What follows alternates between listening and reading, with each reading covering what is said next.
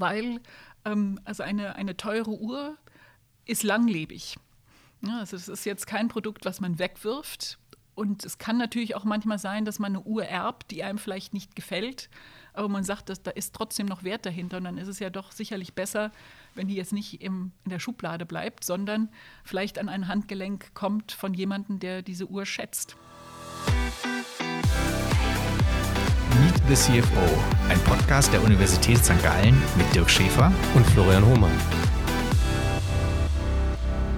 Diese Folge wird präsentiert von InnoScripta, dem softwaregestützten Marktführer für die staatliche Förderung von Forschungs- und Entwicklungsprojekten. Ja, herzlich willkommen zu unserer neuen Podcast-Folge. Heute haben wir unser Equipment nach Luzern gebracht und sind bei Bucherer im Hauptkonzern und zwar zu Besuch bei Annette Weber.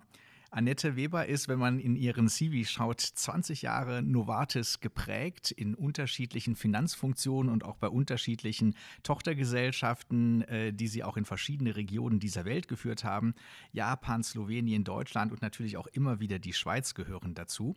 Danach folgten gute zwei Jahre als Group CFO bei Ascom und schließlich eben seit Mai 2020 die Übernahme der CFO-Position bei Bucherer, einem Familienunternehmen seit 1888 ein Handelsunternehmen für exklusive Uhren und Schmuck, was aber auch selber produziert in beiden Segmenten und eigene Kreationen anbietet. Insgesamt ein großer Konzern mit 2400 Mitarbeitern an 36 Standorten in Europa und auch in den USA vertreten mit 32 Geschäften, wo man das Geschäft unter dem Namen Tourneau betreibt. Und dann, ähm, wir erinnern uns alle, weil es noch nicht lange her ist, kam der Paukenschlag für uns ähm, abseits stehende am 24.08. Rolex übernimmt Bucherer und schon wurde unser erster Termin für diese Podcastaufnahme verschoben. Wir wurden den, sind den Prioritäten zum Opfer gefallen und freuen, das, freuen uns sehr, liebe Annette, dass wir inzwischen wieder aufgestiegen sind auf deiner Prioritätenliste und heute dir gegenüber sitzen dürfen. Herzlich willkommen. Dankeschön und äh, lieben Dank für die netten Worte, für die Einführung und herzlich willkommen, ihr beiden hier in Luzern. Bei wunderbaren, schönen Sonnenwetter äh, mit Blick auf den Vierwaldstätter See. Das können wir natürlich im Podcast nicht zeigen, aber es begleitet mich jeden Morgen, wenn ich hier arbeiten darf. Ja, der Sommer will ja nicht aufhören, ne? auch in Luzern nicht. Der Sommer will nicht aufhören. Es sind jetzt immer noch über 25 Grad und wir haben Oktober. Aber bis zu wie viel Grad springst du in den See? Wassertemperatur jetzt? Ähm, 18. Bis 18 Grad, ja. okay. Also ich sage immer, eine 2 muss vorne stehen. Mhm. Wenn nicht eine 2 vorne steht, kriegst du mich nicht rein. Ich habe vor kurzem eine Dame kennengelernt, die ist Weltmeisterin im Eisschwimmen. Ähm, das bedeutet, glaube ich, dass es irgendwie 4 Grad Wassertemperatur hat. Also das könnte ich, glaube ich, dann doch nicht mehr. Das tut weh. Das tut weh. Also ist nicht auf deiner Bucketlist gelandet jetzt. Also zumindest nicht, um irgendwelche 100 Meter bei 4 Grad Kälte im Wasser auszuhalten. also ich könnte es mir gar nicht vorstellen.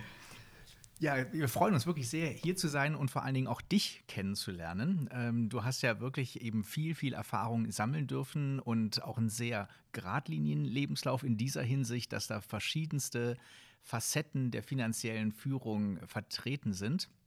Und wenn wir da mal ganz kurz reinschauen, dann äh, fällt ja eben dieser ganz große Block Novartis auf, wobei eben teilweise natürlich dann Tochterunternehmen äh, diejenigen sind, wo du dann die Verantwortung übernommen hast und äh, auch in unterschiedlichen Bereichen. Mal war es die Tiergesundheit, mal war es Pharma. Äh, mal war es Generika. Das sind ja jeweils immer wirklich auch ganz unterschiedliche Geschäftsmodelle, die mhm. dort betrieben werden. Wenn du auf deine Novartis-Zeit zurückschaust, an was erinnerst du dich als erstes? An die vielen tollen Leute, die in dem Konzern arbeiten und ähm, ich glaube, das hat mich wirklich auch geprägt, weil du ähm, sehr viele Leute hast, die jetzt mit ähm, Science-Background in das Unternehmen kommen.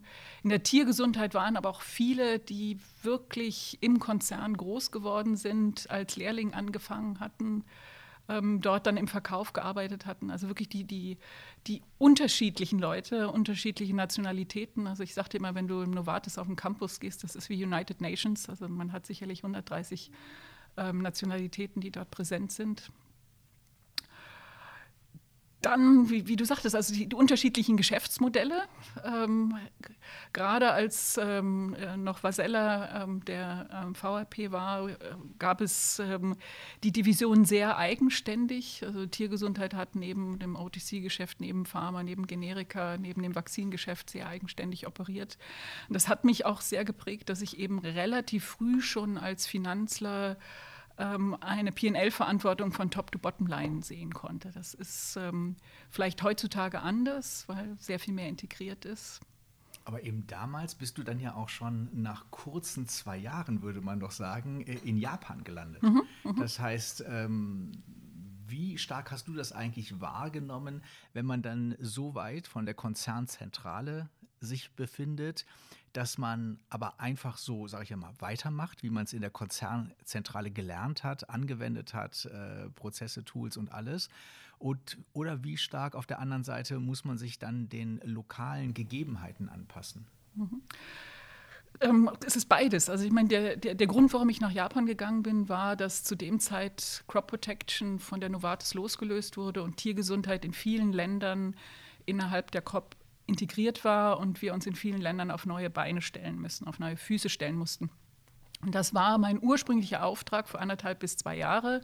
Ähm, eine neue Legal Entity gründen, Prozesse aufsetzen, ähm, dass die Finanz funktioniert, weil, wie gesagt, vorher war das ähm, nicht eigenständig, sondern in, in Crop Protection.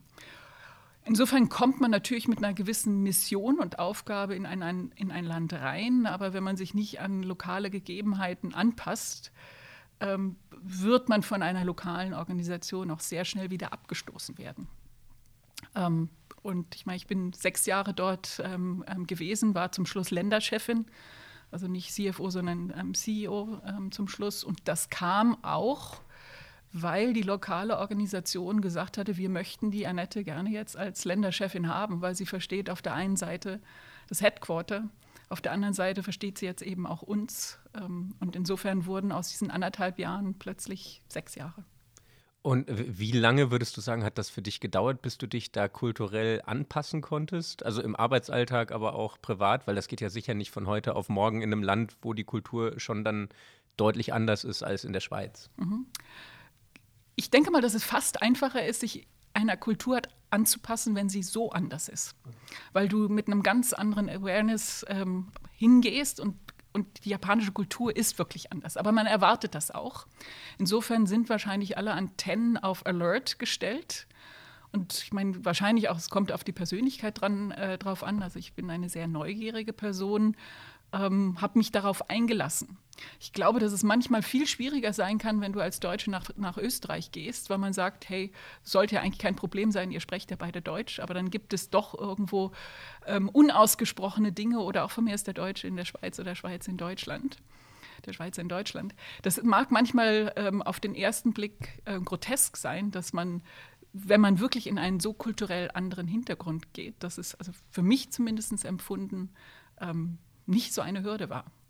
Hast du dich dann durch diese Neugier auch privat relativ schnell eingelebt, weil das einfach ein großes Abenteuer für dich war, auf das du Lust hattest? Oder war es schwierig, weil du auch mal Heimweh hattest oder gedacht hast, ah, ist das jetzt die richtige Entscheidung, nach Japan zu gehen? Ähm, also Heimweh hatte ich in dem Sinne nicht, also, ähm, weil das Land ist wirklich sehr ähm, welcoming was ich gemacht hatte, ähm, also mein Freundeskreis waren hauptsächlich ähm, andere Expats und da findet man sehr, sehr schnell Kontakt, weil man natürlich ähm, sofort sieht, ist jemand Expat oder ist er eben nicht Expat. Ähm, und die Expat-Community hält sehr, sehr eng zusammen. Um mich mehr in die japanische Kultur integrieren zu können, habe ich mit Karate dort angefangen. Das kam ähm, auch ein bisschen durch Zufall. Also im lokalen Gym war, ähm, gab es ähm, zweimal in der Woche von einem Dojo organisiert ähm, Karate. Und dann hatte ich das am Anfang äh, mitgemacht und mich mehr und mehr dafür interessiert. Und dann bin ich zum Sensei gegangen und gesagt, hey, gibt es eine Möglichkeit, dass ich da wirklich bei euch im Dojo mittrainieren kann? Und nachdem er mich schon als fleißige Schülerin gesehen hatte, ähm, dass ich regelmäßig da bin, dann sagte er, ja. Ähm, ich hatte dann einen ein, ein, ähm, Bahnweg von einer knappen Stunde, um in dieses Dojo zu fahren und habe dann eben zweimal in der Woche Karate dort gemacht, ähm, bis zum Schwarzgurt. Und wir waren 90, 95 Prozent Japaner, Japanerinnen. Es war noch eine Israelin ähm, mit mir dort. Aber jetzt musst du uns auch noch mal eben schnell in den Sport einführen, wenn du das jetzt gerade schon sagst. Also schwarzer Gürtel klingt so, als äh, gäbe es vorher so ein paar bunte und der schwarze zeigt dann die große Stärke. Aber Karate, also ist dann das Ziel, dass du hinterher irgendwelche Bretter zertrümmerst mit deinem Handrücken oder um was geht's? Also das Bretter zertrümmern fing schon vorher an. Aber ähm, also darum geht es im Karate eigentlich äh, nicht. Also Karate, also leere Hand, du, es ist auf der einen Seite eine sehr ähm, also eine Übung, um dich selbst zu disziplinieren. Also, du, du, also zumindest war das bei uns so, dass du auch im Dojo zuerst den Eid immer abgelegt hast, dass das, was du im Dojo lernst, nur dann ähm, nützt, wenn du entweder dich selber verteidigen musst oder einen anderen verteidigen musst, also dass du es nicht als Angriff benutzt. Ähm, du lernst sehr ähm, schnell irgendwie Respekt vor dem anderen. Also ich fand das auch mal ganz wunderbar, wenn man Kinder dort gesehen hat. Es waren ab ungefähr vier Jahre Kinder, die dort trainiert haben. Ähm, und es war Full Contact. Also es war jetzt nicht Shotokan, ähm, was man hier meistens in Europa trainiert, sondern Full Contact. Und selbst die kleinen Kinder haben schon gemerkt, ich bin stärker, ich muss auf den kleineren Rücksicht nehmen. Und wenn der Kleine zu ähm, agil wurde, weil er sagt, hey, ich bin stärker, dann hat er relativ schnell dann auch wieder in Anführungsstrichen die Korrektur bekommen. Ähm, gleichzeitig auch das Miteinander, ähm, also es sind sag ich mal, Rituale, die man hatte, dass man eben am Anfang den, das Dojo ähm, reinigt, ähm, zum Schluss das Dojo gemeinsam wieder putzt. Am Anfang sitzt man hinten rechts und arbeitet sich mit der Gürtelfarbe langsam nach links vorne vor. Also da sind dann auch so gewisse kulturelle Dinge, die ich dann über die Japaner gelernt habe, mit dem Sport äh, mitgekommen. Hast du die Sprache gleichzeitig mitgelernt oder beide? Skoshi Nihongo Hanashimasu. Ja. Also ich kann, konnte kein Japanisch vorher. Ich hatte einen Crashkurs dann in Belgien, in Spa, ähm, belegt für 14 Tage, habe dann ähm, weiterhin ähm, Japanischkurs jeden Montag von 8 bis 9 ähm, Japanischstunde gehabt ähm, und es war ein, sag ich mal, es, es, hat für das Alltägliche gelangt. Im Geschäft ähm, haben wir dann Englisch gesprochen. Aber ähm, es war eben wichtig, wenn ich mit Kunden oder bei Kunden unterwegs war, dass man zumindest den Smalltalk auf Japanisch halten könnte. Und die Japaner sind so dankbar. Also wirklich, wenn man nur ähm, äh, drei Sätze auf Japanisch sagt, dann sagen sie einem zurück, man sei fließend in der Sprache. Ähm, das motiviert natürlich dann auch irgendwie weiterzumachen. Du warst sechs Jahre da. Mhm. Das ist ja dann eben eine lange Zeit. Du hast gesagt, auch länger als geplant. Und gerade wenn man in so Expat-Communities ist, hat man ja dann eben so ein Turnover. Ähm, die wechseln ja in der Regel kurzfristiger, vielleicht so nach drei Jahren. Das heißt, man fängt auch mit Menschen immer wieder von vorne an, die dann äh, in, im Umfeld sind. Wird sowas eigentlich dann auch anstrengend? Ähm, also ich hatte eine gute Mischung. Ähm, es gibt sogar jetzt noch Freunde von mir, die immer noch da sind. Es war eine relativ große australische Community, äh, mit der ich ähm, dort zu tun hatte. Die Australier haben zu dem Zeitpunkt häufig Japanisch als erste Fremdsprache gelernt ähm, und sind dort dann, also in Anführungsstrichen nicht mehr Expert, also sind dann auch lokalisiert worden. Ähm, aber in, insofern waren da einige, die mich über die sechs Jahre begleitet haben. Manche ja, die kamen und die gingen dann wieder. Also bei den Bankern war das so, dass die häufig gewechselt hatten, aber mein Freundeskreis war relativ stabil. Und es war sogar auch so, dass ich, als ich bei Novartis dann später bei Pharma gearbeitet hatte, in der Entwicklung und ähm, wir ähm, nach Japan ähm, gereist sind, um dort eben die, die, das Geschäft vor Ort äh, zu besuchen, konnte ich immer noch auf Freunde zurückgreifen, die ähm, damals dort waren, jetzt immer noch dort sind. Also insofern und als du dann Glück zurückgekommen bist, würdest du sagen, du hast auch Dinge mitgenommen, die du dir in deinem beruflichen Alltag erhalten hast? Mhm. Was zum Beispiel? Ähm, also sicherlich dadurch, meine, wenn wir jetzt wieder auf die Sprache kommen, also ich war nicht, ähm, war nicht fließend. Ähm, und wir hatten dann zum Beispiel eine Regel gehabt, okay, wenn ihr jetzt Japanisch spricht, Slides müssen Englisch sein. Ähm, aber man lernt nach der Zeit ähm, auch zwischen den Zeilen zuhören zu können. Also weil das nach wie vor äh, war zu dem Zeitpunkt häufig das Englisch von meinen japanischen Kollegen ähm, relativ schwierig zu verstehen ähm, aber mit Kontext angereichert. Also wenn man dann Menschen anschaut mit Händen und Füßen und sagt, okay, kannst auch Japanisch noch sprechen.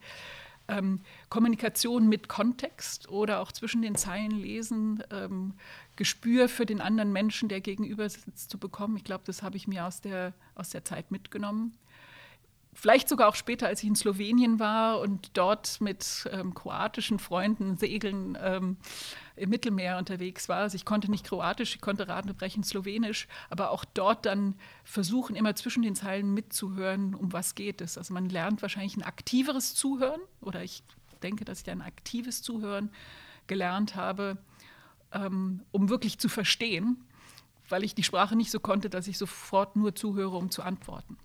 Und das, ähm, glaube ich, habe ich schon mitgenommen. Auch die Tatsache, ähm, das ist immer, ich meine, das ist immer Klischee, aber es stimmt wirklich, dass Japaner am Anfang sehr viele mit einbeziehen. Ähm, also die, die, die, sozusagen die Pre-Alignment-Phase ist viel, viel länger, ähm, wenn ähm, eine mal, westlich geprägte Kultur schon an der ähm, Action-List ist und wer macht was bis wann, sind sie immer noch am eruieren. Und das kann vielleicht ähm, jemand dann im Headquarter stressen, wenn man sagt, hey, wir möchten jetzt endlich mal die, den Actionplan sehen. Interessanterweise war man meistens dann zum gleichen Zeitpunkt fertig gewesen. Also die, die Implementation ging dann relativ fix, ähm, weil man eben vorher sich schon sehr viel besser alleint hatte, als das vielleicht ähm, in westlichen Kulturen der Fall ist. Genau, also das sind ja eben diese kulturellen Unterschiede, die ganz spannend sind. Mhm. Und was man eben äh, dabei immer wieder sieht, ist ja, verschiedene Wege führen nach Rom. Und man darf eben nicht immer sofort bewerten, sagen, mhm. also das ist mhm. schlechter oder das andere mhm. besser, mhm. sondern eben anders. Mhm. Ja, anders. anders. erstmal so mitzukriegen. Ja. Und ich meine, das, was mich auch super fasziniert hatte, ähm, ich meine, man versucht natürlich die Kultur zu verstehen und manchmal sagte ich, glaube, Japaner, ihr versteht euch selber nicht, weil immer wieder ähm, sehr viele, sag ich mal, Diskrepanzen oder Widersprüche für mich zumindest ähm, da waren. Ähm, man, man, kennt, also, oder ich dich, wenn, wenn, wenn ich jetzt sage Japan, was fällt dir als erstes bei Japan ein oder japanische Kultur? Die Ruhe fällt mir mhm. ein, mit mhm. denen die Menschen mhm. äh, dort unterwegs sind. Natürlich auch ähm, die ganzen Gebäudeformen, also das alte Japan fällt mir ein. Weniger als erstes das äh, Tokio als äh, Metropole, die vielleicht in gewissen Teilen auch woanders sozusagen stehen mhm. könnte. Mir fällt immer als erstes die Kirschblüte mhm. und solche Geschichten okay, ein. Gut, gut, Kirschblüte, wunderbar. Ne? Also sozusagen das Verklärte, ähm, ähm auch Bewundernde der Natur, auf der anderen Seite habe ich Bausünden an der Natur in Japan gesehen, die man sich eigentlich dann nicht vorstellen könnte, wenn doch die Liebe der, zur Natur so stark ist. Oder auch ganz klassisch, man sagt ähm, Total Quality Management. Ne? Haben wir alle an der HSG gelernt. Ne? Ähm, dann fragt man sich, wie kann denn sowas dann passieren? Ähm, Fukushima, dass Wartungsprotokolle in Kernkraftwerken nicht befolgt werden wenn eigentlich man meint, ähm, dass in der DNA drin ist. Ich hatte da ähm, ein Buch gelesen, was mich wirklich dann auch sehr fasziniert geprägt hatte, von Alex Kerr, der als junger Mann in den 60er Jahren, das ist ein Amerikaner, in den 60er Jahren ähm, in Japan gelebt hatte, Kyoto gelebt hatte. Ich glaube, ähm, war zum Schluss dann auch ähm, in Thailand unterwegs, aber er wurde sehr, sehr ähm, durch Japan geprägt. Und er sagte, für ihn ist das wie ähm, dass teilweise Sachen dann auf Autopilot gestellt werden. Es hat sich irgendwas herausgewiesen, dass es gut ist und dann wird das weiter verfolgt und man verpasst manchmal die Abzweigung nach links und rechts. Und er hatte das beschrieben, gerade nach dem Krieg in Japan, ähm, als die ländlichen Gebiete entwickelt ähm, werden mussten. Und dann wurde eben von der, von der Metropole Geld in die ländlichen Gebiete geschickt, dass die Infrastruktur aufbauen, ähm, ähm Straßen, Häuser, Elektrizität und so weiter. Und das kam immer wieder und immer wieder und immer wieder. Und die, die, die, die Dörfer wussten teilweise nicht mehr, was soll ich jetzt mit dieser, ähm, mit den 100.000 oder der eine Million, die ich da jedes Jahr in meinen äh, Stadtsäckel bekomme, was soll ich damit machen? Und dann wurden die Projekte eben absurder. Dass dann plötzlich ähm, Museen gebaut wurden äh, mit Stararchitekten mitten irgendwo in, in, in, zentral von, von Japan. Und plötzlich sagt man, aber ich habe jetzt überhaupt eigentlich nicht die, die Bilder oder die Skulpturen, die ich dort ausstellen konnte. Und dann wurden Poster an die Wand gehängt. Ähm, aber weil man nicht irgendwie mal sagte, jetzt vielleicht hört man mal auf mit den ähm, mit den Geldern aus, aus, aus äh, Zentral-Tokio ähm, in die ländlichen ähm, Gebiete zu schicken. Ja, das ist spannend. Mhm. Und dann nach sechs Jahren, du hattest gerade diese ganze Kultur und man hört dir ja auch jetzt da noch gerne zu, weil man so merkt, wie dich das fasziniert hat, aufgesogen und dann ging es ja dann weiter. Und du hast ja auch eben schon mal Slowenien kurz erwähnt. Und da ist ja auch dann der Unterschied, dass das eine Tochtergesellschaft ist, die Novartis erst Anfang der 2000er übernommen hat, die also vielleicht auch noch mit einer ganz eigenen Kultur, die mit Novartis nichts zu tun hat, ähm, ausgestattet war von den Menschen her du hast eine ganz andere äh, Kultur um dich rum, was die Gesellschaft, äh, die Werte, die Menschen anbelangt. Ähm, war es plötzlich Segeln, wie wir schon gehört haben.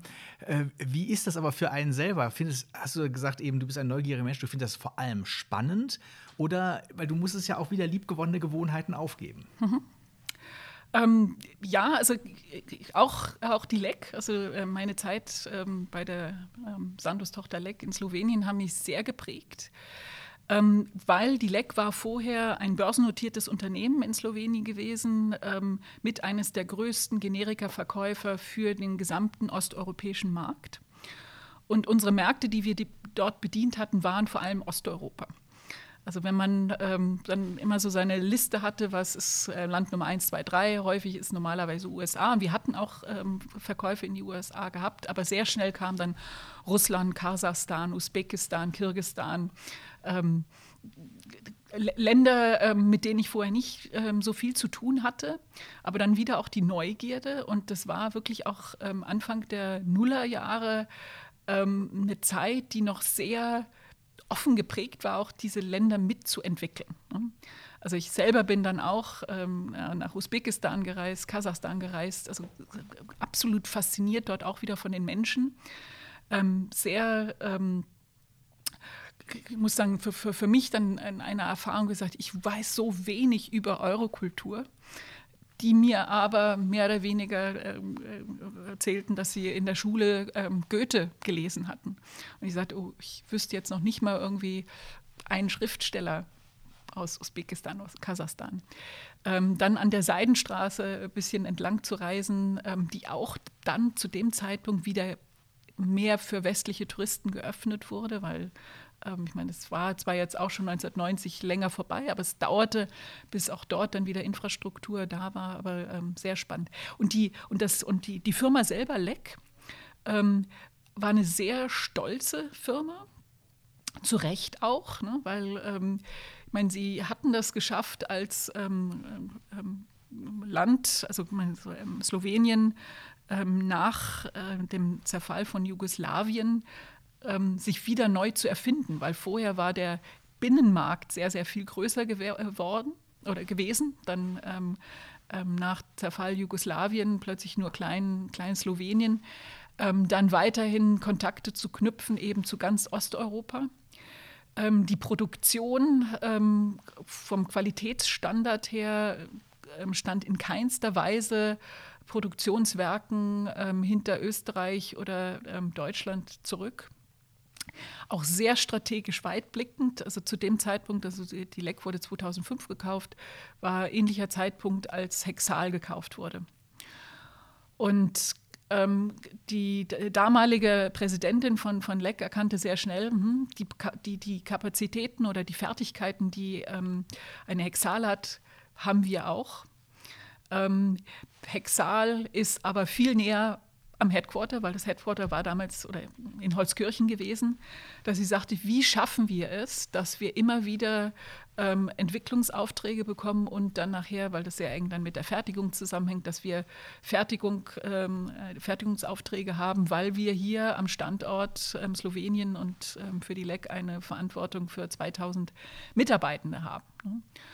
Und dann ähm, war das das erste und einzige Mal, dass ich gesehen habe, dass jemand gesagt hat, wir müssen durch ein Lean Management oder durch ein Lean Projekt, eine Restrukturierung, ohne dass das jetzt von Head, von Headquarter-Seite aufoktroyiert ähm, wurde, weil ich sagt, wir müssen uns kostenmäßig so aufstellen, dass wir eigentlich äh, immer alternativlos in Anführungsstrichen sind. Ne?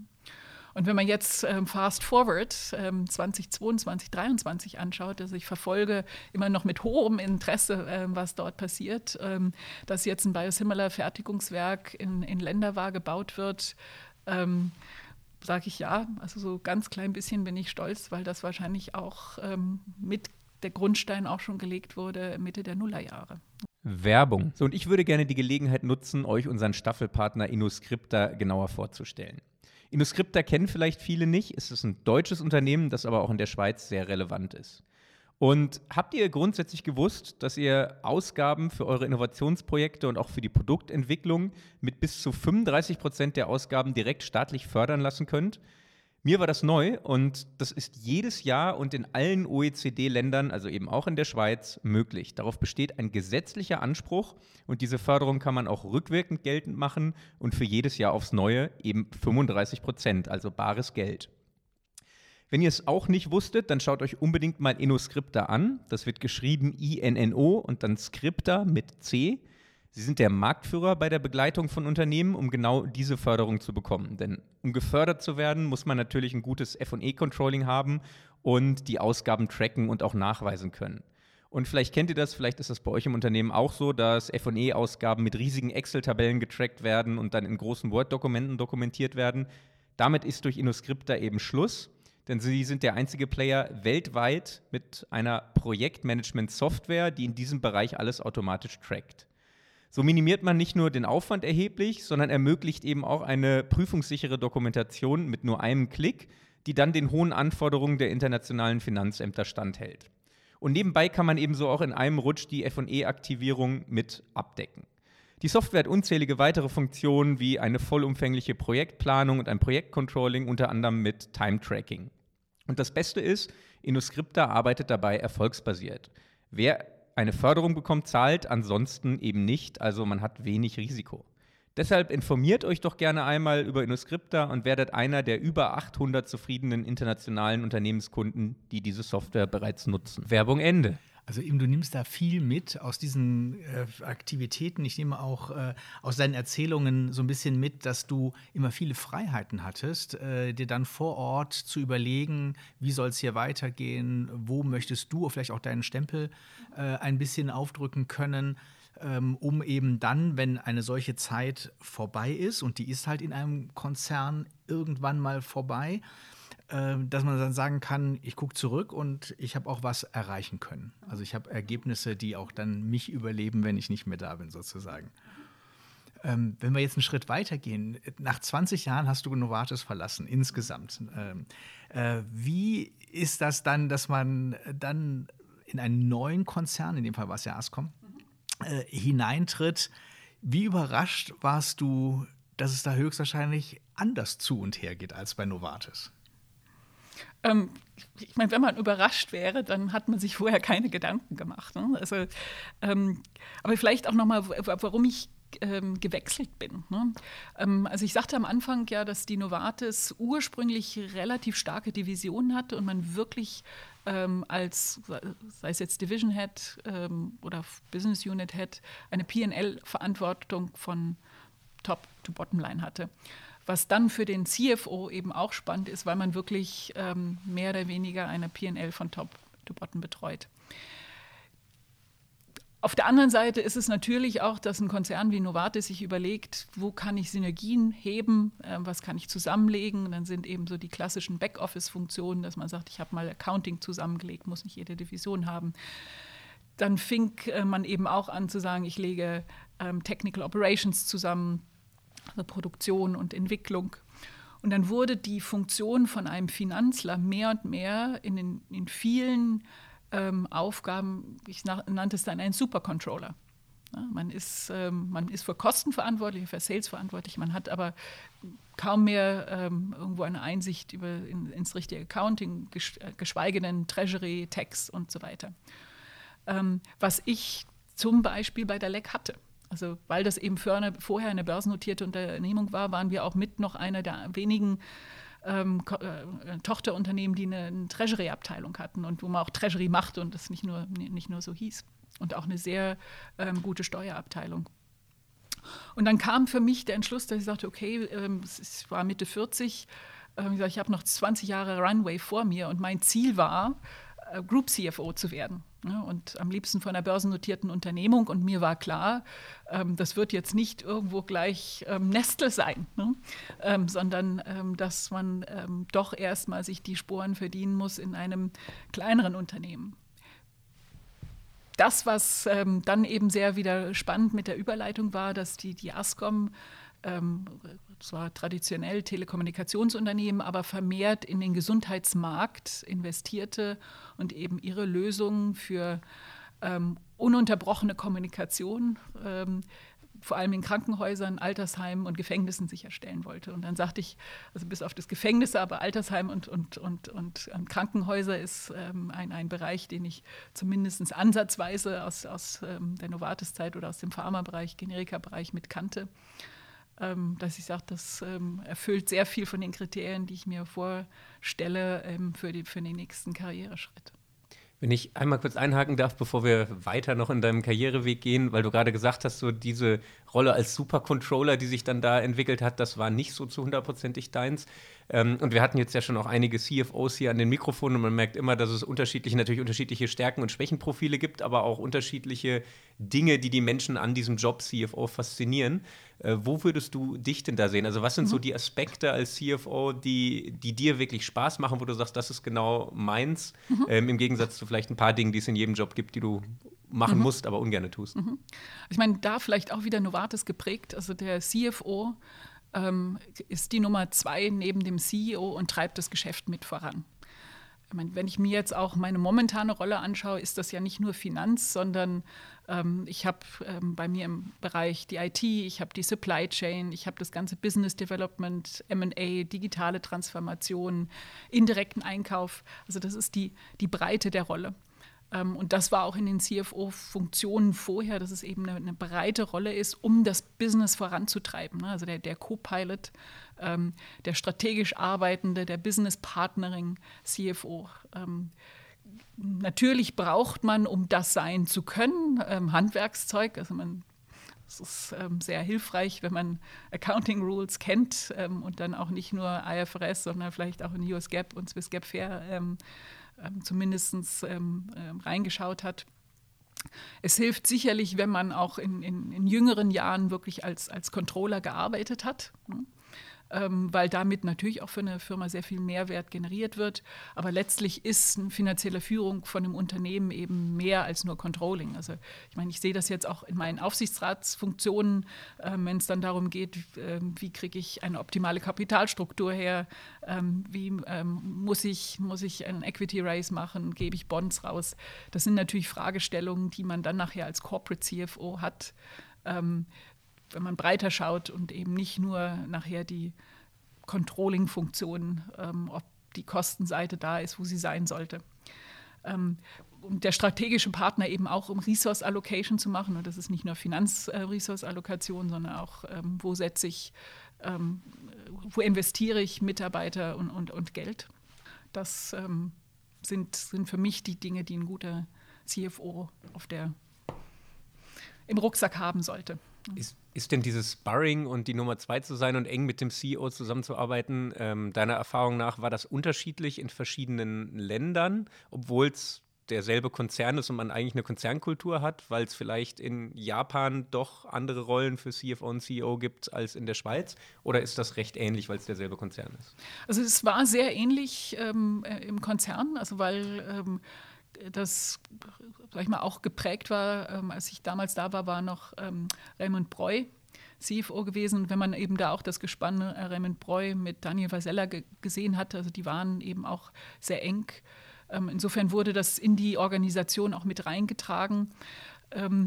Auf der anderen Seite, wenn ich mich daran erinnere, zum Beispiel, ähm, als wir, ähm, als ich CFO Business Unit Biopharma Oncology Injectable war, da war nicht klar, ähm, sag ich mal, sehr eng die Zusammenarbeit mit dem CEO, aber das war es noch mehr und das fand ich dann auch noch bereichernd, das Management-Team. Also das war auch ein Management-Team, die sehr purpose-driven zusammengekommen sind, weil wir damals eine ganz neue Industrie mit aufgebaut hatten mit den Biosimilars.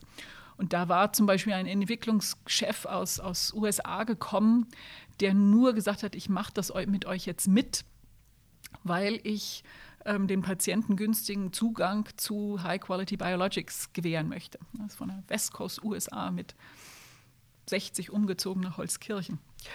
Und wenn man dann mit solchen Leuten zusammenarbeitet, dann ist es dann wirklich mehr Team. Ne? Dann ist es nicht irgendwie jetzt Nummer zwei, ähm, ähm, sondern ist, dann ist das Team, was dann nachher das Geschäft vorantreibt. Und ich glaube, das ist letztlich auch, also was, ich, was ich jetzt auch momentan bei, bei Buchere sehe, ähm, was dann spannend macht, wenn man dann eben als Team, als Executive Team sich ergänzt ähm, und, da, und dann eben ergänzend das ähm, Geschäft vorantreibt. Also dass es nicht nur eben ein, ein Duo ist, sondern dass es wirklich das Team ist. Wenn du jetzt sagst, eben, also es hat dir ja augenscheinlich sehr gefallen bei Novartis und ähm, eben in deiner Lebensplanung und wo du gedacht hast, eben die nächsten 20 Jahre Group CFO ist nochmal eine andere Verantwortung, auch gerade wenn man dann vielleicht börsennotiert ist, ähm, man auch anders agiert am Kapitalmarkt äh, mit Investoren, was man natürlich innerhalb eines Konzerns in einer unteren Division nicht hat. Das heißt, das kommt äh, dazu. Wie würdest du jetzt äh, rückblickend diese Zeit beurteilen für dich bei Ascom? Es hat mir weiteren Handwerkszeug oder, oder ähm, in, in meinen Rucksack gepackt. Hm?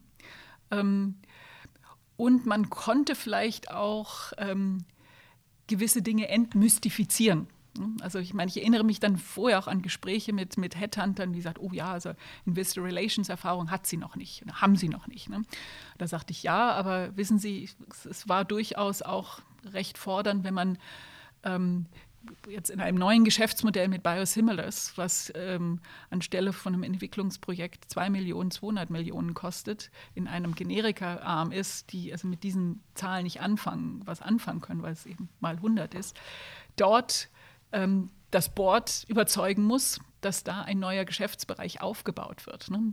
Also ähm, insofern Kommunikation, und das ist ja nichts anderes, äh, was ich nachher bei Investor Relations brauche, eine Equity-Kommunikation haben zu können. Also was ist meine Equity-Story? Und ich sage, ich musste sehr viel Equity-Story erklären, um äh, dass wir eben innerhalb der Novartis ein, ein, eine ganz neue Business-Unit aufziehen können. Sagt, nein, nein, aber es ist doch noch was anderes.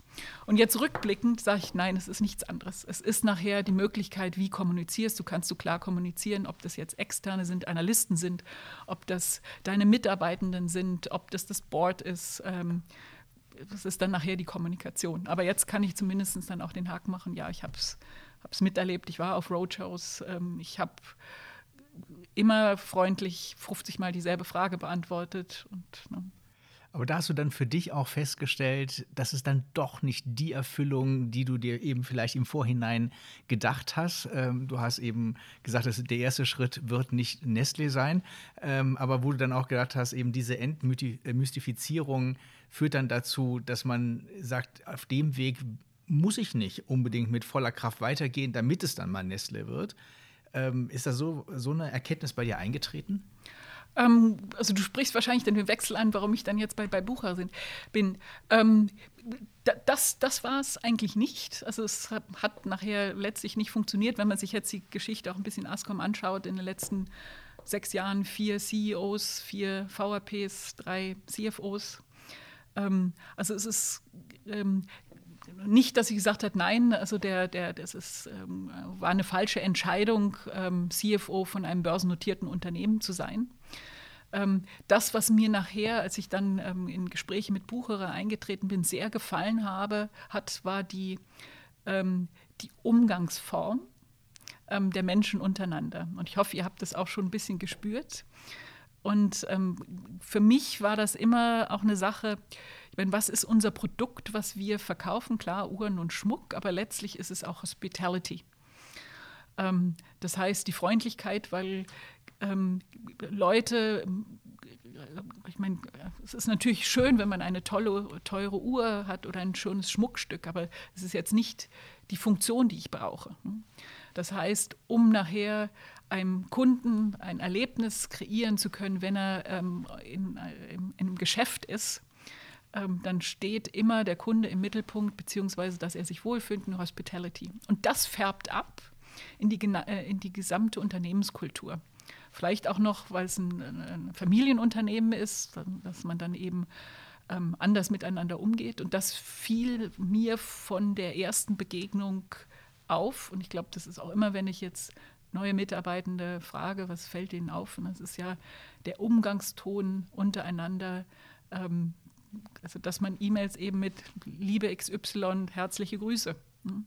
Ähm, viele sagen, hey, komm, ich brauche doch nicht die Einleitung Schluss. Also es geht darum, was da zwischendurch steht. Nein, nein, hier, wir nehmen uns noch die zehn Sekunden mehr Zeit. Das, ne? Lieber Dirk, herzliche Grüße, Annette. Ja, das würde ich auch sehr schätzen. Und äh, wie war dann die Umstellung für dich, weil du gerade Investor Relations angesprochen hast und da die ersten Erfahrungen gesammelt hast beim börsenkotierten Unternehmen?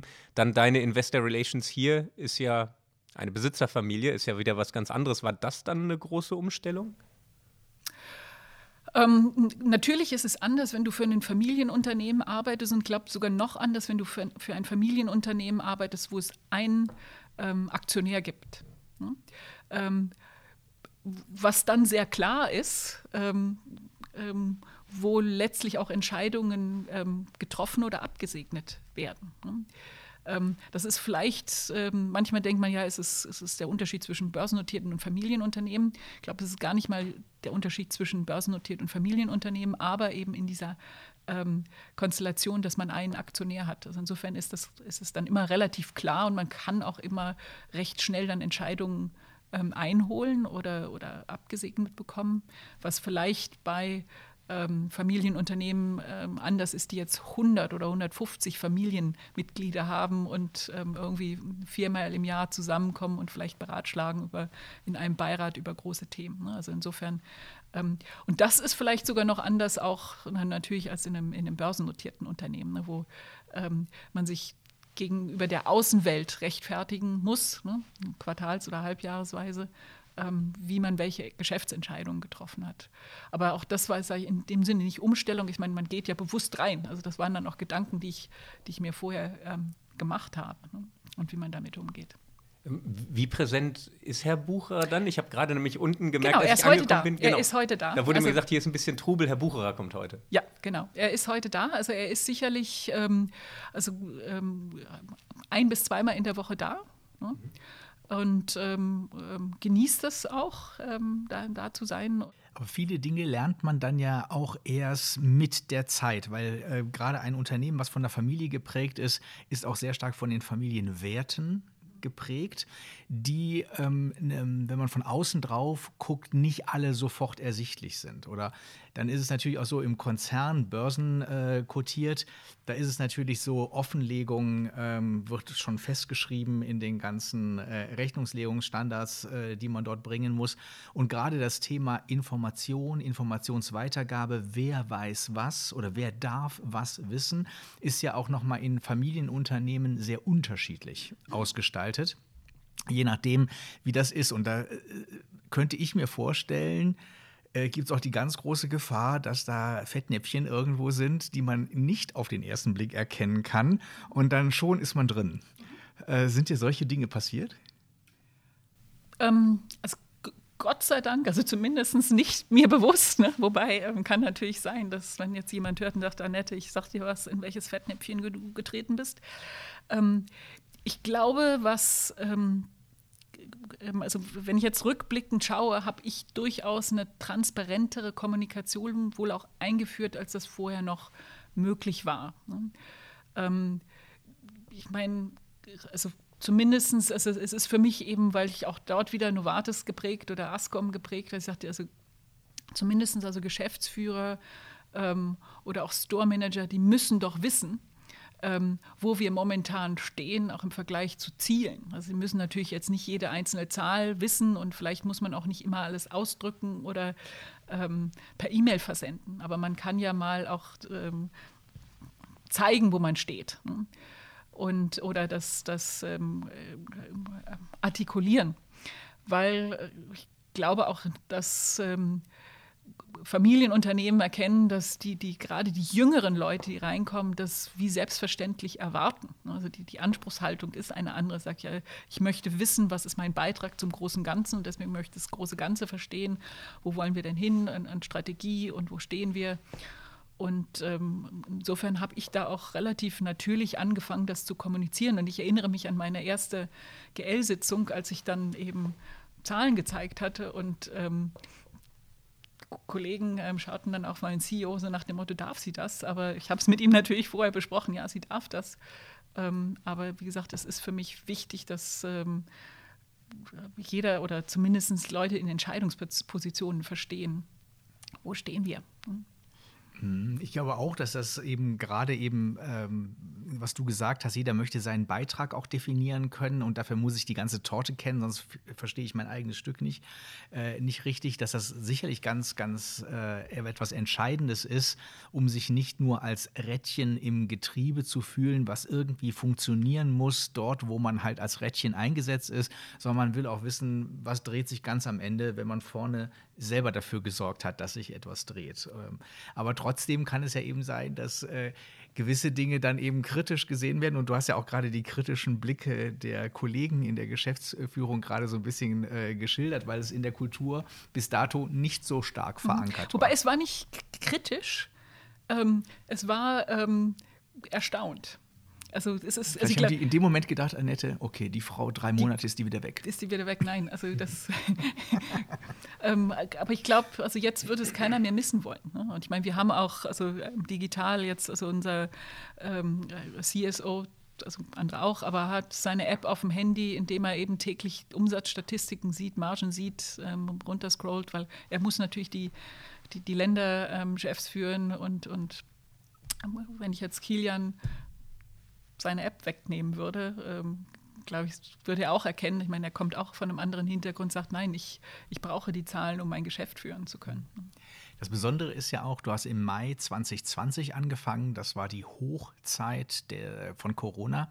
Äh, in einem Geschäftsmodell, was vor allen Dingen offline funktioniert, aber dann eben im Lockdown die Geschäfte geschlossen waren, äh, die Logistikketten zusammengebrochen sind, äh, dann das durch die ganze Welt geschwappt ist, also an allen Standorten letztendlich, wo ihr wart, vielleicht zeitlich etwas verzögert, aber ähm, dann auch die Frage, wo muss überhaupt welche Ware sein, die wir dann verkaufen können, wie können wir überhaupt verkaufen.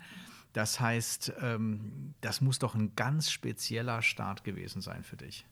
Ähm, ja, das war's. Also ich, wie du sagtest, hatte am, am 2. Mai angefangen und dann sah man die Umsatzstatistik ähm, für den April und hatte dann eben im Vergleich zu Vorjahr und Year to Date, also das war dann schon erschreckend und auch wenn man dann natürlich äh, mehr oder weniger nichts, nichts ähm, am, am, Umsatz hat, also wirklich nur minim. Ähm, auf der anderen Seite, ähm, also muss ich sagen, war es, ähm, sagen ja auch viele, wirklich ein, ein Katalysator für Veränderungen in, in dem Unternehmen. Ne? Also wir hatten ganz langsam angefangen, eine E-Commerce-Präsenz zu haben, also, aber die war wirklich noch sehr, sehr klein ähm, und auch noch, ähm, ich sage mit sehr viel Bioschnittstelle im Hintergrund dass man gesagt hat, also das ist noch nicht gut genug, dass man dann irgendwie, also wir müssen das noch anpassen, dass man skalieren kann. Also insofern auch Online-Präsenz aufbauen. Ähm, gleichzeitig so Dinge wie Click und Collect ist natürlich bei ähm, Produkten, ähm, die wir verkaufen, wo manche Leute eben schon lange auf eine bestimmte Uhr warten. Und wenn wir die geliefert bekommen und sagen, ja, du kannst sie dir ähm, vor der Tür abholen oder äh, man macht die Tür auf ähm, und, und kann es dir abholen.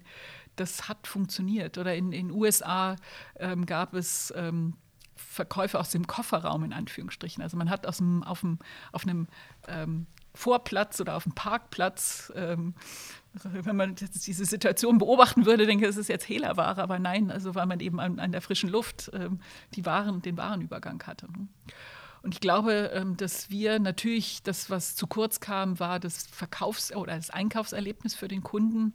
Aber wir hatten sicherlich noch mehr Glück gehabt, dass man in diesem Hard Luxury Segment ist, ähm, wo die Nachfrage nicht so massiv eingebrochen ist. Also wir hatten das natürlich im 2020 gesehen, weil ursprünglich wir sehr vom Tourismus abhängig waren. Also ähm, unsere chinesischen Gäste, die blieben natürlich aus.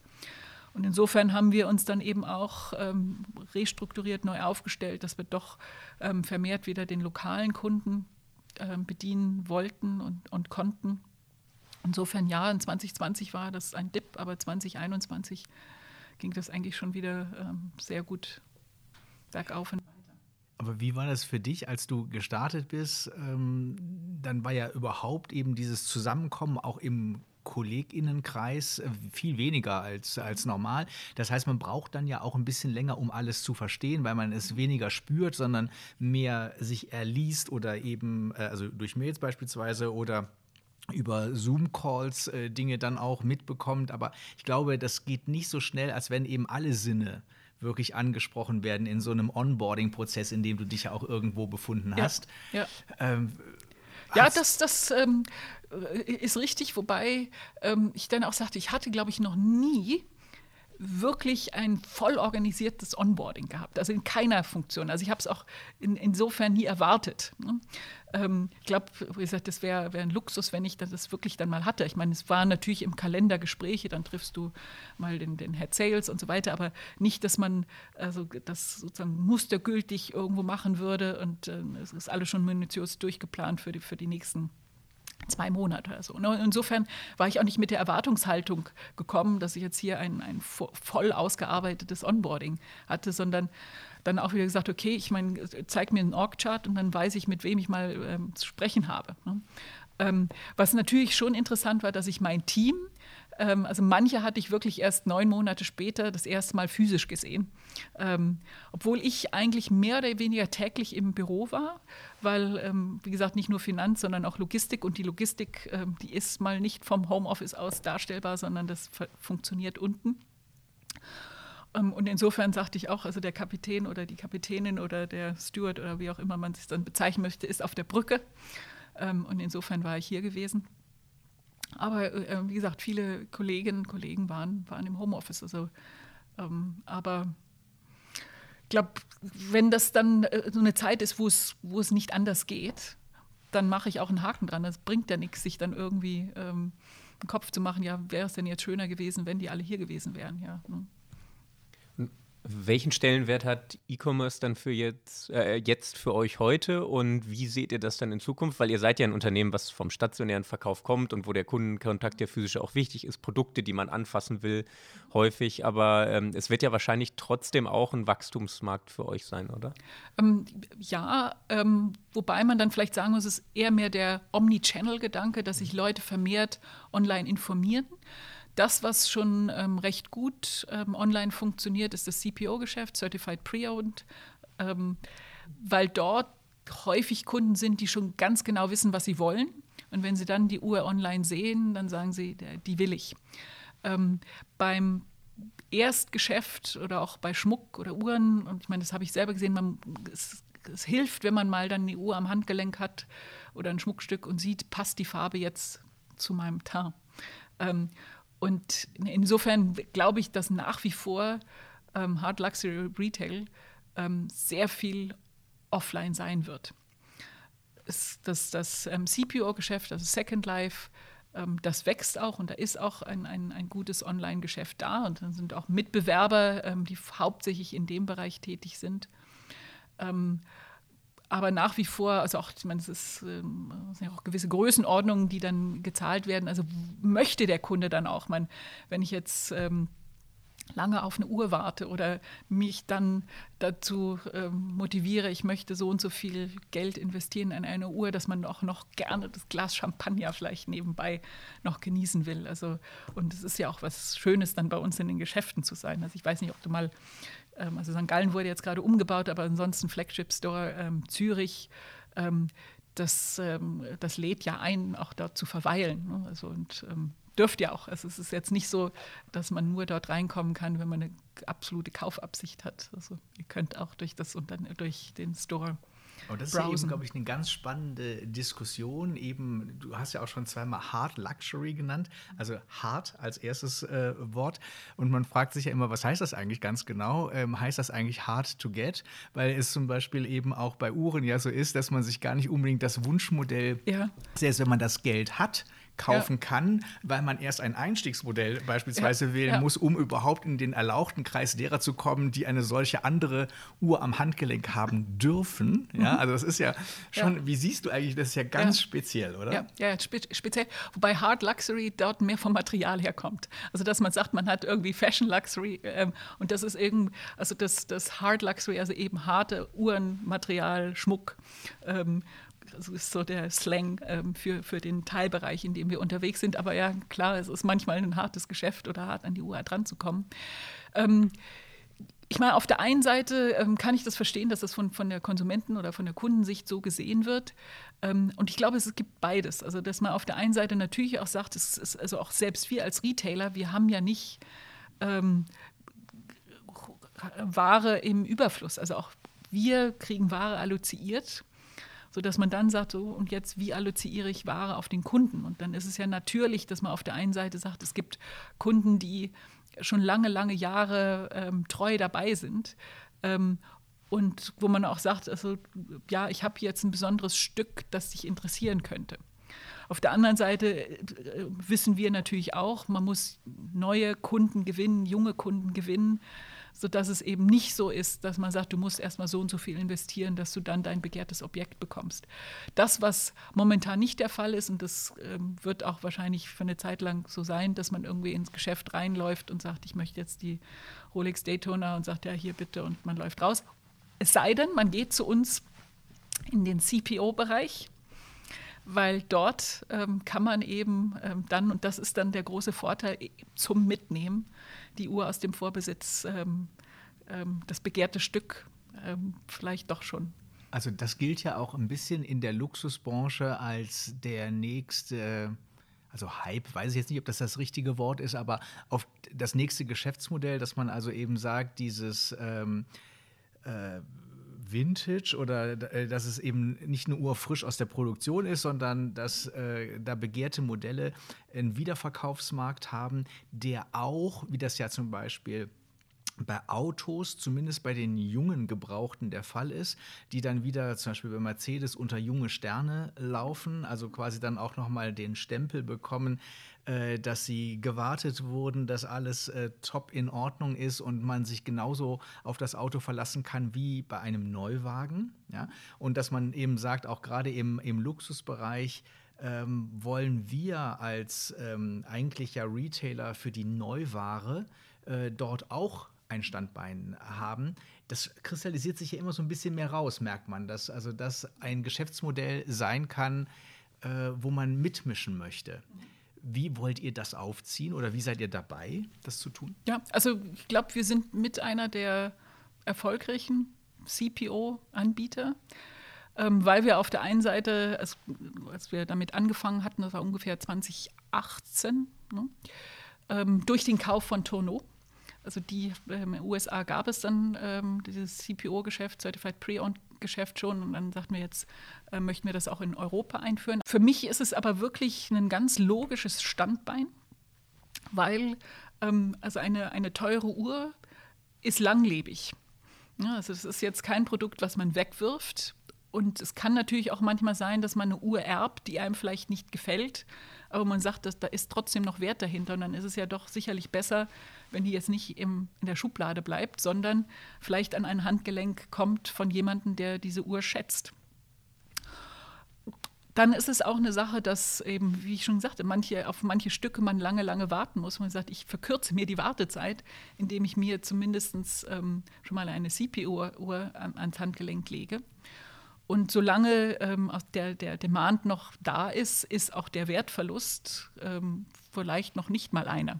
Sondern es könnte sogar sein, dass man diese überbrückende Zeit nachher mit einem also kleinen Gewinn vielleicht sogar hat. Ne? Also jetzt sind, sind die Märkte wieder ein bisschen runtergegangen, aber ähm, und es ist ähm, gerade sehr spannend zu sehen, dass die ähm, Gen Z ähm, sich sehr, sogar noch mehr als zu, zur gleichen Alterskohorte, die, die Gen Y, bei uns gab es das noch nicht, eben für mechanische Uhren und dann vor allem auch für mechanische Uhren aus dem Zweitbesitz interessiert. Also meine, meine eigene Logik ist immer, dass sie so digital aufwachsen, dass sie ein paar Dinge irgendwo real brauchen. Und da gibt es ähm, also zum Beispiel eine mechanische Uhr oder auch den Schrebergarten, wo ich mit den Händen wieder im Boden wühlen kann, eben weil ich sonst auf TikTok und Insta unterwegs bin. Ich würde einmal noch gern auf den Omnichannel-Vertrieb zurückkommen, weil äh, für dich als CFO ist es ja auch immer wichtig, in deinem Bereich möglichst relevante Daten zu sammeln, Daten zu haben, die intelligent auszuwerten. Und im E-Commerce-Bereich, der jetzt bei euch auch da ist, ist es ja relativ leicht, ganz viele Daten von den Kunden zu bekommen. Man hat sofort seine Conversion Rate, man erfährt sehr viel über den Kunden. Ähm, wie seid ihr da im stationären Handel aufgestellt? Habt ihr da auch was? Es gibt ja Sensoren, die tracken, wie viele Menschen kommen rein und raus. Wo halten die sich auf? Wie lange schauen die sich welches Produkt an? Also könnt ihr da auch Conversion Rates berechnen? Mhm. Bekommst du da auch relevante Daten mhm. oder ist es mhm. schwieriger? Mhm. Also erstmal so ganz so einfach ist es nicht, weil du mhm. brauchst ja Consent der Kunden. Ne? Mhm. Also, ähm, das, also da, in, insofern, ähm, das ist durchaus auch eine Sache, die ähm, verstärkt gelernt wird von Unternehmen. Also wie bekommt man wirklich dann relevante Daten und dass der Kunde auch weiß, dass man Daten sammelt. Also es ist nicht nur online, offline. Ja, ähm, also wir haben ähm, Frequenzzähler. Das ist aber jetzt weniger, um ähm, sag ich mal, Kundenverhalten unbedingt analysieren zu wollen. Das ist ein kleiner Teilbereich, aber auch dann ähm, zu wissen, wie mache ich dann meine ähm, Einsatzplanung. Ähm, oder man, ach, das sind da manchmal aber auch also sehr, sehr einfache Dinge, wo man sagt, ja, ich habe einen Frequenzzähler, aber auch, dass man zum Beispiel, wenn man jetzt in Zürich sitzt im, im Backoffice, dass jemand ähm, sich zwar die Überwachungskameras anschaut, wenn man sagt, ich habe Überwachungskameras, aber er sagte mir eigentlich, der, der wirkliche Punkt ist dann zu sehen, okay, stehen, stehen da irgendwie drei Leute bei Service gerade an und muss ich da einen, Kunden, einen, einen Kollegen hinschicken. Ne? Ähm, also das ist dann, manchmal denkt man, hey, ja, mit all diesen Daten, die ich dann analysieren kann und was mache ich denn damit? Also manchmal ist es ähm, sogar das sehr ähm, 01, ich sehe, ähm, steht da eine Schlange und ich schicke, schicke jetzt jemanden von einer anderen Abteilung in die Serviceabteilung hin. Ähm, aber ja, wir fangen, ähm, fangen an, ähm, auch wenn jetzt Kunden damit einverstanden sind, dass wir, dass wir sie ins CRM, in, äh, ins ähm, Customer Relationship Management System aufnehmen können, dass man sie eben anspricht, ähm, wenn, äh, wenn wir Neuheiten haben, eine Newsletter und, und so weiter. Ne? Also da sind wir eben natürlich auch dabei zu lernen, ähm, Dinge wie, wie häufig wird ein Newsletter aufgemacht. Ähm, also unser CPO-Newsletter, der hat eine Click-Through-Rate. Ich glaube, da würden andere Unternehmen ähm, staunen, aber insofern ist es wahrscheinlich relevanter Content, der ausgespielt wird. Also werden in dem Newsletter auch eben einzelne Uhren vorgestellt, die ihr dann eben habt? Ja. Okay, ja. dann ist es ja, ja, also direkter Vertriebskanal sozusagen, weil jede Uhr, die dort drin ist, ist ja ein Unikat im Gegensatz eben zu den Neuprodukten, die ihr sonst im Sortiment habt. Das heißt, wenn ich jetzt den Newsletter nicht lese, dann rauscht die Uhr an mir vorbei, oder? Genau. Also ne, und deswegen ist also die Motivation, also relevanter Content. Ähm, also ich meine, ich, ich habe mich selber auf einigen Newsletters irgendwie eingetragen, ähm, aber viele, die klicke ich einfach weg und dann melde ich mich ab. Aber ich glaube, wenn dann ein Newsletter ist, wo ich wirklich sage, ähm, ich bin daran interessiert und vielleicht sehe ich jetzt plötzlich mal die Uhr, die ich eigentlich haben möchte und ähm, sie ist da, deswegen klicke ich auf und ähm, schaue, was kommt. Ne? Also insofern, das ist sicherlich also einer von, von den erfolgreichen Newslettern Freitag unser CPO-Newsletter, der rausgeht. Ja, da müssen wir doch mal online gucken. Müsst ihr online euch mal registrieren. Genau. Wenn wir jetzt eben tatsächlich in die neueste Unternehmensentwicklung nochmal eben schauen, also es wurde es ja Ende August, äh, wurde es ähm, offiziell gemacht, dass eben Rolex quasi die Unternehmensnachfolge antritt. Ähm, die Familie Bucherer hat in dem Sinne ja keine Nachfolger, keine natürlichen. Und es war die Frage, wie geht es überhaupt weiter? Und dann ähm, ist sozusagen der Produzent, der sich jetzt den Vertriebskanal gekauft hat. Und wenn man das äh, in der Presse so verfolgt hat, dann ähm, besteht ja durchaus eine industrielle Logik. Mich würde mal interessieren, du hast ja eben auch geschildert, wenn ein Unternehmen 1888 äh, von einer Familie gegründet wurde und dann eben Jahrzehnte äh, begleitet wurde, die Werte sich natürlich manifestiert haben. Ist das etwas, wo man dann jetzt denkt, ui, ähm, wir werden in 10, 20 Jahren anders sein, als wir heute sind? Sind das Ängste, die es auch gerade gibt? Da muss man wahrscheinlich dann individuell die Mitarbeitenden fragen. Ähm, also ich meine, ich persönlich sehe wirklich absolut die Industrielogik und da viel mehr Chance, als dass jemand sich Gedanken machen müsste, oh, was ist in 20 Jahren? Also ich, ich will einfach mal behaupten, ja, in 20 Jahren wird eben noch Bucherer auf dem Geschäft stehen. Ähm, weil es eben schon so eine langfristige Partnerschaft zwischen den beiden Unternehmen gab. Also ich meine, ähm, die, die Zusammenarbeit ist 1924 ähm, zwischen Rolex und Bucherer begründet worden. Also nächstes Jahr 100 Jahre. Und insofern ist es wirklich ein nächster logischer Schritt. Und ähm, ich glaube, für Herrn Bucherer war es eben auch wichtig, die Verantwortung, die er dann hatte, ähm, was passiert mit den Mitarbeitenden. Ne? Und dann zu wissen, dass äh, wir jetzt in der großen Familie ähm, Rolex beheimatet sind, ähm, das gab ihm auch ähm, sehr viel Zufriedenheit. Ne? Also Hast du dich schon erkundigt, wie viele Freiheiten du zukünftig haben wirst als CFO im Rolex-Konzern? Mhm.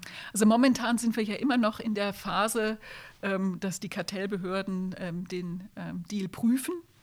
Insofern spricht man auch erst sehr äh, zaghaft miteinander, also ein Plan, ähm, aber man kann noch nicht, wir sind noch zwei unterschiedliche Unternehmen.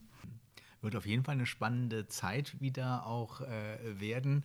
Und das fängt ja jetzt aus CFO-Sicht alleine schon damit an, nach welchen Rechnungslegungsstandards hat denn Bucherer bis jetzt die Zahlen gezeigt? Wie macht es eigentlich Rolex? Seid ihr da auf dem gleichen Level oder in der Regel muss ja dann die kleinere Einheit sich anpassen, nicht die größere. Also stehen da dann auch solche Wechsel aus einer rein finanzorientierten Verantwortungssicht dann entsprechend an.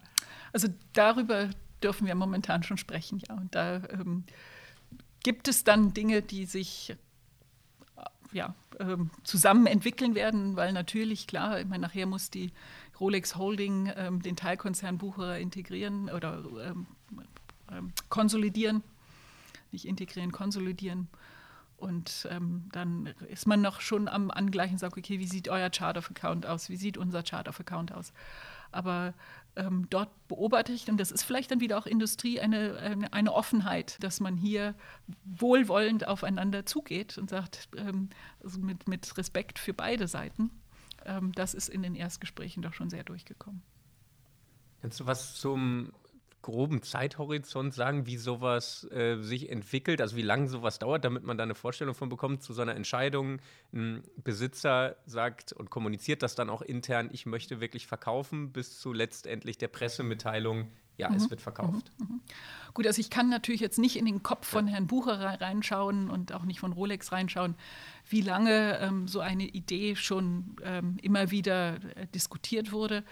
Ähm, dass wir sehr strukturiert daran gearbeitet hatten, das war ähm, seit Ende letzten Jahr. Ne? Und dann läuft das relativ wie ein, ich will nicht sagen normaler Verkaufsprozess ab, aber dass man sagt, okay, man muss die, die finanziellen Zahlen aufbereiten, man hat, hat ein Financial Booklet, ähm, was ähm, und also nicht nur das, sondern sehr, sehr viel, was nachher in den Datenraum hochgeladen äh, wird, also die, die Verträge, Dokumente, ähm, die dann zuerst mit ähm, unseren ähm, ja, Anwälten durchdiskutiert werden, was, was kann man hochlegen, wie muss man es hochladen oder was wird präsentiert ähm, mit den eigenen Beratern. Dann gibt es ähm, ähm, ich sag Frage- und Antwortstunden, ähm, erst von den eigenen Beratern, dann von, von der Gegenparteiseite. Man hat Expert-Sessions, dann gibt es ähm, ja, Verhandlungen und ähm, wir hatten einen Timeplan gehabt, ähm, der noch ambitiöser war, aber gut, dann war es August. Aber ich glaube, dass für, für, so eine große, ähm, äh, so eine ja, große Transaktion ist es dann doch relativ. War es für dich zum ersten Mal, dass du bei einem MA-Deal auf der Verkäuferseite gesessen nein, bist? Nein, nein. Ich habe in Slowenien ähm, ein Kosmetik- ähm, verkauft gehabt. Das war also die, die ähm, Leck hatte auch Leck Kosmetika, war ein Kosmetikgeschäft ähm, und das hatte ich dann eben auch, weil es nicht mehr zu unserem Kernbereich dazu passte, verkauft. Was sehr spannend auch war, weil, ähm, also das war damals für mich das erste Mal, dass ich so, so einen Deal hatte und das war noch ähm, vor ähm, dem digitalen Datenraum. Also man hatte wirklich noch einen physischen Datenraum, der eingerichtet wurde. Ähm, wo dann auch noch so Spielregeln galten. Ähm, es darf also keine Kopien gezogen werden, es darf nicht fotografiert werden. Ähm, und dann gab es eben verschiedene Interessenten, die dann immer irgendwie drei Stunden durch diesen Datenraum geschleust wurden. Also heutzutage unvorstellbar eigentlich, ne? Ähm, wo man gesagt hat, also mit, mit, wem geht man rein und man konnte mitschreiben, aber wie gesagt, man, man durfte nicht fotografieren und dann ähm, gab es ein erst, ersten Angebot und nochmal weitere zu, äh, Zutritt-Datenraum. Also das war, fand ich eben auch spannend, dass ich das damals so erlebt hatte, wo, wo wirklich noch der Prozess sehr physisch gehalten wurde. Und aber ähnliche Dinge dann auch zu sagen, der Käufer war dann ein anderes slowenisches Unternehmen. Uns ging es nachher nicht nur um den Preis, sondern auch, was wird mit unseren Mitarbeitenden. Ähm, das war Novartis auch wichtig gewesen, weil sie sagten, das ist ein relativ kleines Geschäft. Wir wollen aber nicht in der Presse stehen. Novartis kauft äh, die Leck und als erstes wird, ähm, werden Mitarbeiter entlassen, weil das Leck-Kosmetiker-Geschäft nicht mehr dazu passt. Ja, wenn wir jetzt zum Abschluss des Gesprächs noch mal einmal nach vorne schauen. Du hast ja zwischendrin gesagt, als du eben am Ende der Novartis-Zeit für dich auch so ein persönliches Fazit mit neuen Zielen nach vorne äh, dir genommen hast. Hast du heute auch noch Ziele beruflicher Art, wo du eben sagst, das würde ich spannend finden? Also immer wäre schlimm, wenn ich jetzt keine hätte. Ne? Ähm, ähm, also ich meine, das, was, ich habe ja noch das zweite Standbein in Anführungsstrichen Aufsichtsratsposition, was ich auch sehr spannend finde, weil ich dadurch auch wieder ähm, neue Branchen kennenlerne. Also einmal Gene Store Note, das ist ein dänisches Unternehmen, was auf der einen Seite Audio, ähm, Audiogeräte, also wenn ihr Jabra besitzt, das ist deren Brand, ähm, Hörgeräte herstellt und falls ein ähm, äh, passionierter Gamer zuhört, ähm, Steel Series ist auch ein Brand von, von Gene, das ist also High-End ähm, Audiogeräte auch für, für, für, die Gamer. Ist auch wiederum spannend, wenn man eben als Verwaltungsrat ähm, auf solche ähm, Unternehmen draufschaut und eben ähnlich dann auch ähm, New Work, ähm, vormals Xing Kununu. und das ist sicherlich ein Standbein, der hoffentlich, das hoffentlich also auch noch weiter vorangetrieben wird. Und dann ähm, schaue ich mal immer, was, was kommt. Also ähm, ich habe ähm, jetzt gerade bei, bei GN Store Note einen, einen VAP gehabt, der 75 bis 75 dort VAP war und also voll Tatendrang und im Saft. Und ähm, dann wäre es irgendwie schlimm, wenn man sagt, hey, man hat mit Anfang 50 ähm, keine beruflichen Ziele mehr. Ne? Also das wäre wär schlimm. Absolut. Also das heißt, du siehst dich auch mit 75 ein Board präsentieren äh, mit vielleicht ganz neuen auch Produkten, Technologien, äh, in die man sich heute noch Also zumindest finde ich das keinen abwägen Gedanken, wobei ich dann auch ähm, immer schaue, dass ähm, ähm, die private Annette nicht zu kurz kommt. Also, weil ich glaube, die Balance, dass man sagt, hey, ähm, es gibt auch noch viele Dinge außerhalb von dem beruflichen Kontext, ähm, die ich auch jetzt schon schätze, ähm, damit man also nicht nur dann die 75 genießen kann, sondern vielleicht auch noch die 85, ähm, weil man seinen Motor irgendwie gut erhalten hat. Das ist schon ist dann auch wichtig. Karate noch Teil der privaten Annette? Karate ist, ähm, nein, kein Teil mehr der privaten Annette.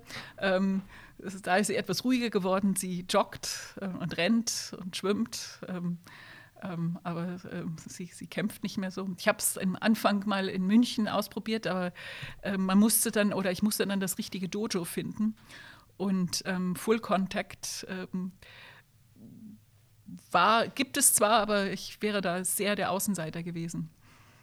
Und dann hatte ich eben auch eine gewisse Kultur dort in Japan kennengelernt, in dem Dojo, ähm, die ich leider dann in München ich hätte wahrscheinlich noch weitersuchen können. Vielleicht kriege ich jetzt ganz viel, viele Zuschriften, sagt, hey, hättest zu uns kommen können. Ähm, aber insofern, äh, das ähm, fiel damals dann flach. Gut, dann Kommen wir mal zu unseren Auswahlfragen, oder? Wo wir schon im Privaten sind. Unbedingt, genau. Äh, du bekommst so Entweder-Oder-Fragen, oh äh, wo du dich einfach aus dem Bauch heraus entscheiden kannst. Ähm, du kannst auch hinterher gerne nochmal kommentieren, wenn du möchtest. Mhm. Aber wichtig ist, ähm, dass erst dass keine Analyse äh, gemacht wird, bevor du deine Antwort ähm, raushaust.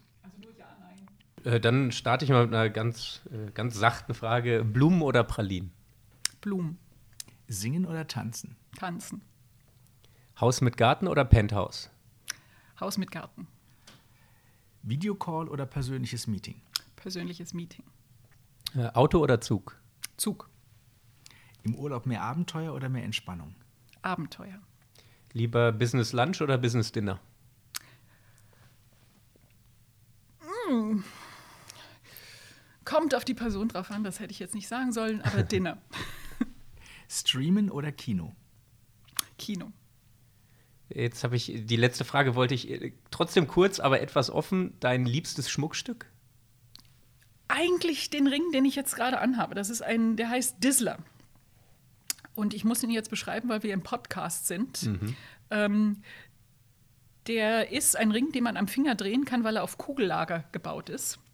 Und den gibt es also sicherlich jetzt schon, also es ist ein Bucherer Ring-Entwurf. Ähm, jetzt hier noch mit schönen bunten Steinen. Und es, er wurde entwickelt, als eben ein Designer gesehen hat, dass die Frauen immer an ihren Ringen spielen und mit den Ringen spielen und die drehen. Und er sagt, das muss ich denen doch noch ein bisschen einfacher machen. Und ähm, wie gesagt, man kann jetzt hier, ähm, man hört die Kugeln auch ähm, mit diesem Ring spielen. Und ich, also ich liebe ihn. Weil, ähm, ja, insofern ist das schon, ein, ist der ans Herz gewachsen, der Dissler. Ich glaube nicht nur die Frauen. Ich habe das gemerkt nach der Hochzeit, dass ich bei Vorlesungen plötzlich angefangen habe, was ich nie gemacht habe, so am Ehering zu drehen, während ich präsentiert habe. Das ist mir irgendwann mal aufgefallen. Ja, ja es, ist, ähm, es, es gibt auch Männer, die den Disler-Ring tragen. Dann kannst du ihn drehen noch. Ja, man könnte den auch noch weiterentwickeln für Management-Entscheidungsfunktionen. Wenn man denkt, Gott, A oder B, was mache ich jetzt? Dann dreht man einmal an dem Ring und dann guckt man mal, wo der Wunderbar, stehen bleibt. Ne? Ich werde es unserer Designabteilung weitergeben. Meine kleine letzte Frage dann aktuell. Was ist dein Lieblingshobby? also, eigentlich schon mein Laufen. Ne? Ich sammle zwar auch noch Kunst, aber äh, das ist immer nebenbei. Und das, was ich wirklich aktiv und stetig mache, ist Laufen. Also Jetzt muss Rennen. ich natürlich dann doch nochmal nachfragen, ohne jetzt unser Gespräch abzuschließen. Bei Kunst finde ich ganz spannend. Welche Kunstrichtung liebst du? Was mir gefällt. Also ich habe das in Japan angefangen, habe dort ähm, hauptsächlich Lithografien gesammelt und also wenn man auch bei mir jetzt zu Hause sein würde, es ist also ähm, sehr viel an den Wänden. Ähm, ich habe das früher gemacht, als ich dann auf Geschäftsreise irgendwo war, ähm, dass ich immer irgendwie Seitenstraßen in irgendwelche kleinen Galerien gegangen bin und ähm, wenn mich, und das geht mir heute noch so, also dass ich teilweise an einer Galerie vorbeilaufe und äh, mich, also das Bild redet mit mir, spricht mich an, kauf mich. Ähm, und da ist dann teilweise wirklich auch Entscheidungen, wo dann der Galerist immer sehr ähm, erstaunt ist, weil sozusagen rein, ich möchte das Bild und mitnehme. Ne? Ähm, und, ähm, aber es ist, wie gesagt, es ist jetzt ähm, keine spezielle Richtung. Ähm, es ist, wie gesagt, es muss ein, das Bild muss ähm, sofort bei mir etwas auslösen und ähm, gut, ich meine, es muss dann auch vom, vom Preis her noch passen, ne? aber aber es ist ja. eben eine emotionale Es ist eine emotionale, äh, absolut emotionale Entscheidung. Also da ist es nicht so nach dem Motto, oh ja, der Künstler könnte jetzt vielleicht und so weiter und jeder hat den jetzt irgendwo. Nein. Ähm, also ich, ich hoffe mal, dass ich vielleicht mal den einen oder anderen Picasso dann doch mal noch entdeckt hatte. Also ich habe so einen ganz kleinen, ähm, vielleicht, aber ähm, also nicht Picasso, aber jemand, der ähm, auf dem Weg nach oben sein könnte. Aber das ist nicht, das ist nicht die Entscheidung. Ist, also mir muss es gefallen. Ich sehe da jetzt nicht die Geldanlage oder ein Invest. Ja, sehr schön. Also man sagt ja eben auch, ähm, Bilder steigen ja unter anderem auch dann im Wert, wenn der Künstler stirbt. Also wenn du jetzt den, der mhm. gerade am Aufsteigen ist, das wollen wir der Person ja gar das nicht Das wollen wir noch nicht. Der, der, die ist noch, die ist Mitte 50. Also das hoffen wir mal, dass sie da noch, das, ähm, noch lange, lange auf dieser Erde weilt und wunderschöne Bilder malt. In dem Sinne ganz, ganz herzlichen Dank, Annette, dass du uns äh, für dieses spannende Gespräch zur Verfügung gestanden hast. Ich danke euch für die spannenden Fragen. Vielen Dank. Meet the CFO, ein Podcast der Universität St. Gallen mit Dirk Schäfer und Florian Hohmann.